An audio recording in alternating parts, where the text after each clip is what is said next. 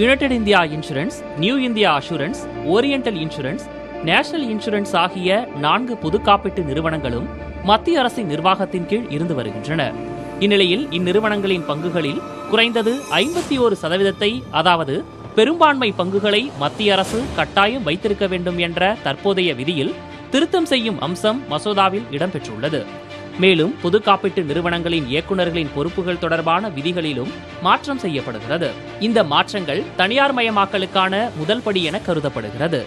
ஆனால் பொது காப்பீட்டு நிறுவனங்களை தனியாருக்கு விற்கும் திட்டம் தங்களுக்கு இல்லை என்றும் சந்தை போட்டியை சமாளிக்க நிதி ஆதாரத்தை திரட்டுவதே தங்கள் நோக்கம் என்றும் நிதியமைச்சர் நிர்மலா சீதாராமன் விளக்கம் அளித்துள்ளார்.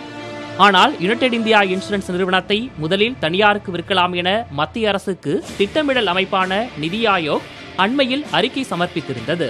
ஏற்கனவே பொதுத்துறை நிறுவன பங்கு விற்பனை மூலம் தங்கள் நிதி பற்றாக்குறையை சமாளிக்க மத்திய அரசு முழுவீச்சில் செயல்பட்டு வருகிறது. இதன் ஒரு பகுதியாக நாட்டின் மிகப்பெரிய காப்பீட்டு நிறுவனமான எல்ஐசியின் பங்குகள் விற்கப்படும் என்று அரசு ஏற்கனவே அறிவித்துள்ளது. தற்போது பொது காப்பீட்டு நிறுவன பங்குகளை விற்க மசோதா கொண்டு வந்துள்ளது.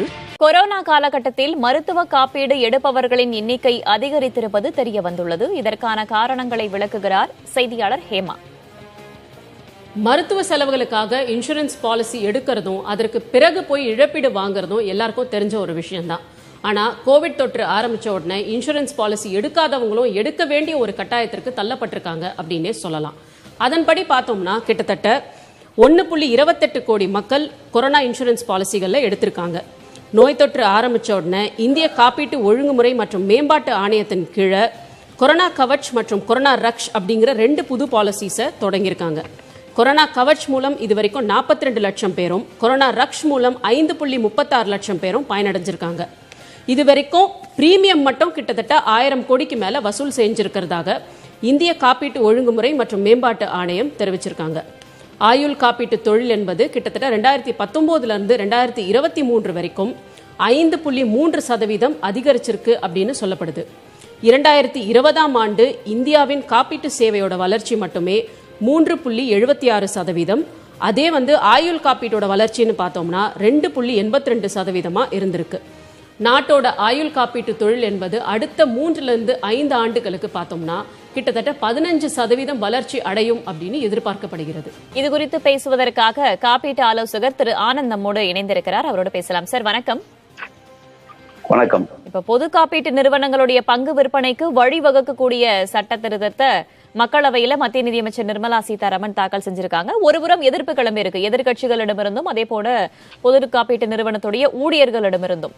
நீங்க எப்படி பார்க்கறீங்க? உங்களுடைய முதற்கட்ட பார்வை என்ன? அதாவது ஆயிரத்தி தொள்ளாயிரத்தி எழுபத்தி ஒன்னில் கிட்டத்தட்ட நூத்தி ஆறு தனியார் இன்சூரன்ஸ் கம்பெனிகளை அன்றைக்கு இருந்த பிரதமர் திருமதி இந்திரா காந்தி அவர்கள் தேசியமயமாக்கினார்கள்.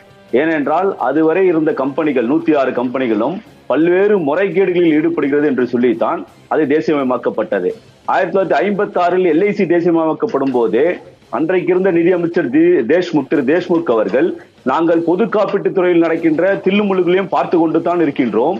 அவர்களும் அந்த தில்லுமுழுகளை குறைக்கவில்லை என்று சொன்னால் சரி செய்யவில்லை என்று சொன்னால் பொது காப்பீட்டுத் துறையும் தேசியமயமாக்கப்படும் என்று பாராளுமன்றத்தில் அறிவித்தார். ஆயிரத்தி தொள்ளாயிரத்தி ஐம்பத்தி ஆறில் அந்த எச்சரிக்கையும் மீறி ஆயிரத்தி தொள்ளாயிரத்தி எழுபத்தி ஒண்ணு வரை பார்த்தீங்களானால் ஒரு நூறு தனியார் இன்சூரன்ஸ் கம்பெனிகள் மூடப்பட்டது. பொது காப்பீட்டு நிறுவனங்கள் மூடப்பட்டது தனியார் கம்பெனிகள் ஆகவே தான் ஆயிரத்தி தொள்ளாயிரத்தி எழுபத்தி ஒண்ணுல தேசியமயமாக்கப்பட்டது ஆயிரத்தி தொள்ளாயிரத்தி எழுபத்தி ஒண்ணுல இருந்து இன்றைக்கு ரெண்டாயிரத்தி இருபத்தி ஒண்ணு ஐம்பது ஆண்டு காலத்தில் இந்த பொதுத்துறை பொது இன்சூரன்ஸ் கம்பெனியோட வளர்ச்சி குறிப்பாக கிராமப்புறங்களில் சேவை குறிப்பாக சாதாரண மக்கள் ஏழை விவசாயிகள் உட்பட சாதாரண கூலி தொழிலாளி உட்பட அவர்களுக்கான காப்பீடு திட்டங்கள் என்பது எல்லாம் பொதுத்துறை மூலமாக இன்னைக்கு சாத்தியமாக்கப்பட்டிருக்கிறது.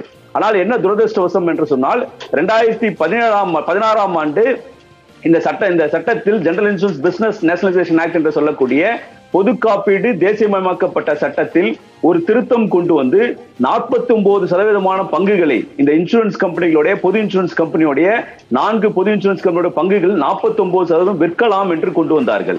ரெண்டாயிரத்தி பதினாறில் அது கொண்டு வந்தார்கள்.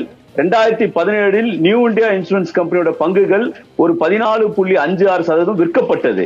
அது ஐபிஓ என்று சொல்லக்கூடிய ஷேர்ஸ் மூலமாக விற்கப்பட்டது. ஆனால் நேற்றைய தினம் அவர்கள் தாக்கல் செய்யப்பட்ட அந்த மசோதா என்பது மிக மோசமாக நூறு சதவீதமும் அரசு கட்டுப்பாட்டில் இருந்து தனியாருக்கு கொடுக்கலாம் என்று கொடுக்கப்பட்டிருக்கிறது என்பதை தான் நாங்கள் வன்மையாக கண்டிக்கின்றோம். இன்னும் சொல்ல போனால் நேற்றைய தினம் பாராளுமன்றத்தில் உண்மைக்கு புறம்பாக பல விஷயங்களை மாண்புமிகு நிதியமைச்சர் திருமதி நிர்மலா சீதாராமன் அவர்கள் பேசியிருக்கிறார்கள். அவர்கள் சொன்ன விஷயங்கள் எல்லாம் நாங்கள் தனியார் மயமாக்கவில்லை என்று சொல்கிறார். தனியார் மயமாக்கவில்லை என்று சொன்னால் எதற்காக டென் பி என்று சொல்லக்கூடிய ஜிப்னா ஆக்ட்ல பத்து பி என்பது ஐம்பத்தி ஒரு சதவீதம் அரசின் கட்டுப்பாட்டில் இருக்க வேண்டும் என்று சொல்லப்படுகிறது. நேற்றைக்கு வந்த சரத்து என்பது சட்ட திருத்தம் என்பது அந்த ஐம்பத்தி ஒரு சதவீதம் என்கின்ற அந்த கரார் அந்த அந்த கிளாஸை வந்து டோட்டலாவே எடுத்துடுறாங்க ஒமிட் பண்ணிடுறாங்க. அப்ப டென் பி ஒமிட் ஆச்சுன்னா நூறு சதவீதம் விற்கலாம். நூறு சதவீதம் வித்த பிறகு அரசின் கட்டுப்பாட்டு இருக்குமா? பொதுத்துறை என்று சொல்ல முடியுமா? எப்படி நிதியமைச்சர் வந்து நாங்க ப்ரைவேட்டைஸ் பண்ணலன்னு சொல்றாங்கன்னு எங்களுக்கு புரியல நம்மளுக்கு. ரெண்டாவது என்ன சொல்றாங்கன்னா இருபத்தி நாலு பின்னு சொல்லிட்டு ஒரு புது கிளாஸ் சேர்க்கிறாங்க. அது என்ன சொல்கிறது என்று சொன்னால் அரசுடைய கட்டுப்பாட்டு முழுமையாக விளக்கப்படும் என்பது சொல்றாங்க. டைரக்டர்ஸ் அப்பாயின்மெண்ட்ல இருந்து பாலிசி மேக்கிங்ல இருந்து மேனேஜ்மெண்ட் கண்ட்ரோல்ல இருந்து ஒருவேளை அரசாங்கம் தனியார் இன்சூரன்ஸ் கம்பெனிகள் இதை வாங்கினால் அவர்களுடைய கட்டுப்பாட்டில் முழுமையாக போகும் என்று சொல்லக்கூடிய டுவெண்ட்டி ஃபோர் பி என்கிற கிளாஸை அமுல்படுத்தியிருக்காங்க. ஆனா அவங்க பாராளுமன்றத்தில் நேற்றுக்கு திருப்பி திருப்பி சொல்றாங்க இது தனியார் மயமக்களுக்கான முயற்சிகள் கிடையாது. நாங்கள் நிதி திரட்டுவதற்கான முயற்சி தான் சாதாரண மக்கள் கிட்ட தான் போக போறோம். அப்படி பல விஷயங்களை உண்மைக்கு மாறான விஷயங்களை சொல்றதுனால தான் நேற்றைக்கு நாடு முழுவதும் எல்லா ஊழியர்களும் உடனடியாக ஆர்ப்பாட்டத்தில் நேற்று இறங்கி இருக்கின்றோம். நாங்கள் பெரிய போராட்டத்தையும் நடத்த இருக்கின்றோம் சொல்றேன். சந்தை போட்டியை சமாளிக்க நிதி ஆதாரத்தை திரட்டுறதுக்காக தான் இந்த மாதிரியான ஒரு முயற்சி முன்னெடுக்கப்படுகிறது அப்படின்ற ஒரு விளக்கத்தையும் கொடுத்திருக்காங்க. ஏற்கனவே கொரோனானால பொருளாதார வளர்ச்சியும் சரிந்திருக்கக்கூடிய நிலையில அந்த மாதிரியான நோக்கத்தில் இதை பார்க்க முடியாதா? அதாவது சந்தை போட்டினா ஏற்கனவே இருபத்தி ஏழு தனியார் இன்சூரன்ஸ் கம்பெனிகள் இருக்கிறது. நாலு பொதுத்துறை இன்சூரன்ஸ் கம்பெனிகள் இருக்கிறது. ஆகவே சந்தை போட்டி என்பது ஏற்கனவே போட்டி இருந்து கொண்டிருக்கிறது. அதனால புதுசா ஒரு போட்டியெல்லாம் நம்ம உருவாக்க வேண்டாம். இன்னொன்னு இந்த போட்டிகளுக்கு நடுவே பொதுத்துறை பொது இன்சூரன்ஸ் கம்பெனிகள் எப்படி செயல்படுகிறது என்று பார்க்கின்றோம். ஏன்னா தனியார் இன்சூரன்ஸ் கம்பெனிகள் பல்வேறு தில்லுமுல்லுகளை இப்போதும் செய்து கொண்டிருக்கிறார்கள். ஆயிரத்தி தொள்ளாயிரத்தி எழுபத்தி ஒண்ணுக்கு முன்பு அவர்கள் தேசியமயமாக்கப்படுவதற்கு முக்கிய காரணமே தில்லுமுல்லுகள் தான். இன்றைக்கும் அதையெல்லாம் தொடர்கின்ற ஒரு விஷயமாக இருக்கிறது. தனியார் இன்சூரன்ஸ் கம்பெனிகள் தொடர்ந்து கொண்டே இருக்கிறது. சாமானிய மக்களுக்கான காப்பீடு என்பது மறுக்கப்படுகிறது பாக்குறோம் நம்ம. ஆகவே போட்டி என்பது இன்னைக்கு கார்பரேட் கிட்ட வாங்குகின்ற சில பிரீமியத்துக்கான போட்டி என்பது நடந்து கொண்டிருக்கிறது. ஆனால் சாமானிய மக்கள் கொடுக்கின்ற காப்பீடில் எந்த போட்டியும் கிடையாது. அது முழுக்க முழுக்க பொதுத்துறை பொது இன்சூரன்ஸ் கம்பெனிகள் தான் பண்ணி கொண்டிருக்கிறது. இந்தியாவில் தமிழ்நாட்டில் இருக்கின்ற யுனைடெட் இந்தியா இன்சூரன்ஸ் கம்பெனி தான் தமிழ்நாடுடைய அரசு மருத்துவ காப்பீடு திட்டம். ஒன்றரை கோடி குடும்பங்களுக்கு கிட்டத்தட்ட ஆறு கோடி தமிழ்நாட்டில் இருக்கின்ற ஆறு கோடி மக்களுக்கு மருத்துவ காப்பீடு திட்டத்தை யுனைடெட் இந்தியா இன்சூரன்ஸ் கம்பெனி தான் கொடுக்கிறார்கள்.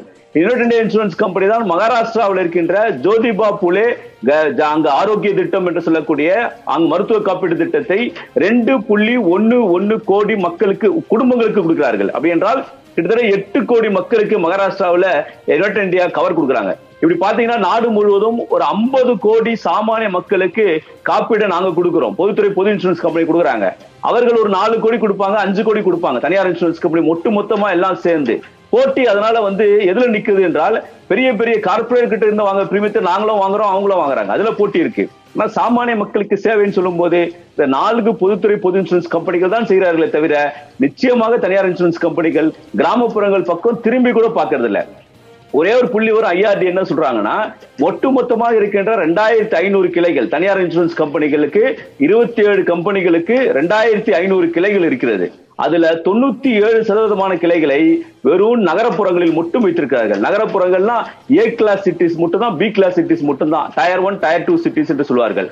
ஆனால் பொதுத்துறை பொது இன்சூரன்ஸ் கம்பெனியுடைய கிளைகள் என்பது எட்டாயிரம் கிளைகள் இருக்கிறது. அந்த எட்டாயிரம் கிளைகளில் நாற்பது சதவீதமான கிளைகளை நாங்க tier three tier four tier five tier six tier சிக்ஸ்னா வெறும் ஐயாயிரம் பேர் தான் பாப்புலேஷன் இருப்பாங்க. மக்கள் தொகை இருப்பாங்க. அங்க போய் எங்களுடைய கல அலுவலகத்தை நாங்க திறந்து வச்சிருக்கோம். சாமானியமா வருகின்ற குப்பனுக்கும் சுப்பனுக்கும் முனியனுக்கும் கதவை திறந்து வச்சுட்டு வாங்க பாலிசி போடுங்கன்னு சொல்றோம். இதுதான் பொதுத்துறை பொது இன்சூரன்ஸ் கம்பெனிகள் ஆனால் அவங்க வெறும் பாம்பேலயும் கல்கட்டாலையும் மெட்ராஸ்லயும் டெல்லியிலயும் மட்டும் அவங்க ஆப்ரேட் பண்றாங்க. அதுதான் மெட்ரோ சர்வீஸ்ல மட்டும் ஆப்ரேட் பண்றது தான் தனியார் இன்சூரன்ஸ் தொண்ணூத்தி ஏழு சதவீதம். நாங்க நாற்பது சதவீதம் கிராமப்புறங்கள். அறுபது சதவீதம் தான் நாங்க நகரப்புறங்கள்ல. இதுதான் வித்தியாசம். இப்படிதானே போட்டி பார்க்க வேண்டும். இந்தியா போன்ற ஒரு அதுவும் கொரோனா காலகட்டத்தில் பொருளாதாரம் மிகவும் வீழ்ச்சி அடைந்திருக்கிற ஒரு காலகட்டத்துல இன்னைக்கு சாமானிய மக்கள் கிட்ட போய் ஒரு காப்பீடு சேர வேண்டும் என்று சொன்னா நீங்க இருக்கிற கதவுகளும் மூடி விட்டீங்கன்னா அப்புறம் யார் உங்களுக்கு சாமானிய மக்களுக்கு காப்பீடு கொடுப்பாங்க? அது கீழே இருக்கக்கூடிய கிராமத்தை சேர்ந்தவர்களும் கூட அந்த காப்பீட்டு நிறுவனத்தில் பங்கு கொள்ள வேண்டும் என்றால் அரசால் மட்டும்தான் முடியும் அப்படின்றதான பாயிண்ட் முன் வச்சிருக்கீங்க.